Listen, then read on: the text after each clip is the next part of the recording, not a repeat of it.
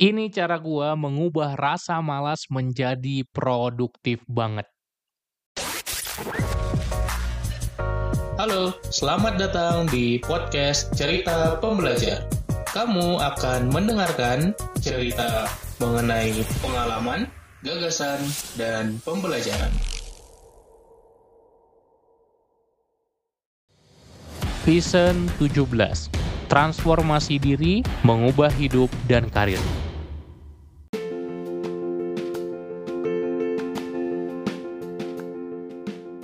Gue akui memang gue adalah seorang pemalas.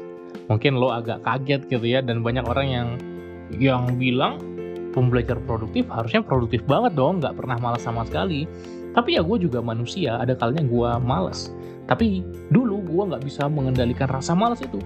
Maka transformasi pribadi gue adalah dulu tidak bisa mengendalikan rasa malas sama sekali, dulu tidak bisa menggerakkan diri, membangun motivasi intrinsik, dan akhirnya kalah oleh rasa malas, menunda, dan menyia-nyiakan waktu. Kalau sekarang, gue tahu kalau gue lagi malas gimana cara menyolusikannya, apa yang perlu gue lakukan, dan akhirnya bisa memanfaatkan kemalasan itu untuk menjadi produktif. Yang gue lakukan ada 6 ini biasanya, dan lo bisa pilih di antara 6 ini mana yang mau lo praktekin. Yang pertama adalah refleksi diri kita dan temukan kenapa kita malas. Setiap kita males, biasanya ada banyak sekali faktor-faktornya. Bisa jadi karena kita capek, bisa jadi karena terlalu banyak tugas, bisa jadi karena kita kurang istirahat, bisa jadi karena kita lemes, bisa jadi karena kita nggak suka dengan proyeknya, bisa jadi karena lingkungannya, environmentnya, orang-orangnya, bisa jadi karena terlalu banyak effort yang dilakukan, dan banyak lagi faktornya. Tentu setiap faktor tadi solusinya bisa berbeda satu sama yang lain. Tapi langkah pertama harus pasti banget kita mulai dengan identifikasi dulu apa yang membuat kita malas. Setelah kita identifikasi dengan refleksi diri tadi, yang kedua adalah gunakan kemalasan untuk menginspirasi kreativitas kita. Jadi malas kita konversi menjadi kreatif.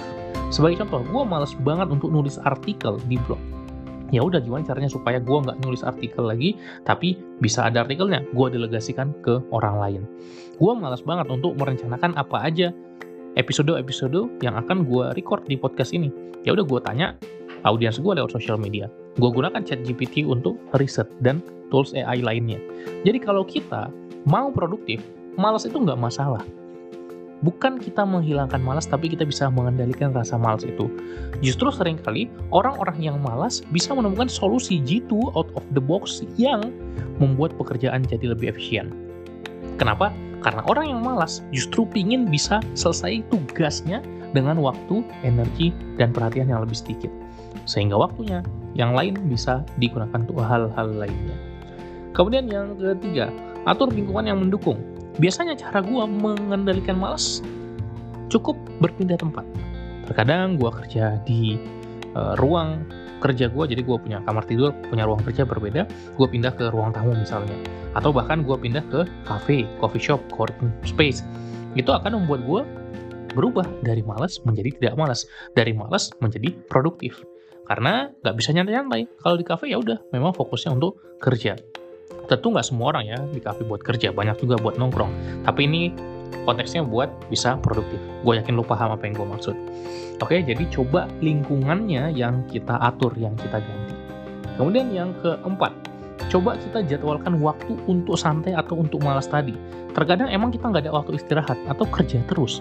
Sehingga ada kalanya energi kita turun kita nggak charge itu dan merusak siklus bekerja kita ada nggak lo jadwalin memang dan ditulis di kalender lo untuk bermalas-malasan, untuk beristirahat, untuk main, untuk ngegame. Nah, gue naruh itu di kalender gue untuk santai-santai, untuk istirahat, untuk bebas, untuk me untuk ngapain aja bebas. Tapi dijadwalkan juga waktu untuk bekerja produktifnya. Maka keduanya harus dijadwalkan dan dituliskan. Yang kelima adalah coba kita temukan tantangan baru. Terkadang kita malas bukan karena tugasnya susah, tapi karena tugasnya terlalu mudah.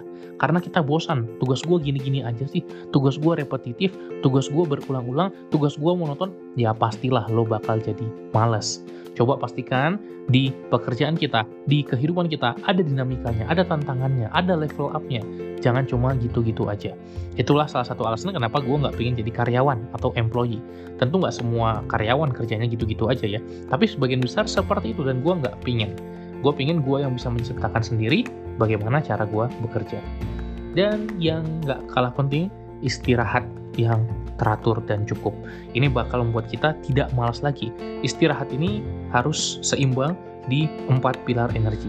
Istirahat energi fisik, istirahat energi mikir atau intelektual atau mental energi, istirahat emosional atau hati kita, bagaimana hubungan dengan orang lain, dan istirahat secara jiwa, secara spiritual, secara religi, secara spirit kita, itu semua harus seimbang. Jadi yang gak kalah penting adalah bagaimana kita menjaga istirahat di semua aspek tadi. Dan kalau kita sudah mengelola ke enam-enamnya tadi, malas itu biasanya terkelola dengan baik karena kita mengelola energi diri kita dengan sangat baik. Gua bahas lengkap terkait energi management itu ada di program Infinite Energy Balance. Silahkan lo cek aja atau tanya gue di Instagram DM mau ikut IEB ya Infinite Energy Balance nanti gue kirimin linknya. Itu aja buat episode kali ini. Semoga bermanfaat. Sampai jumpa di episode berikutnya besok. Salam pembelajar.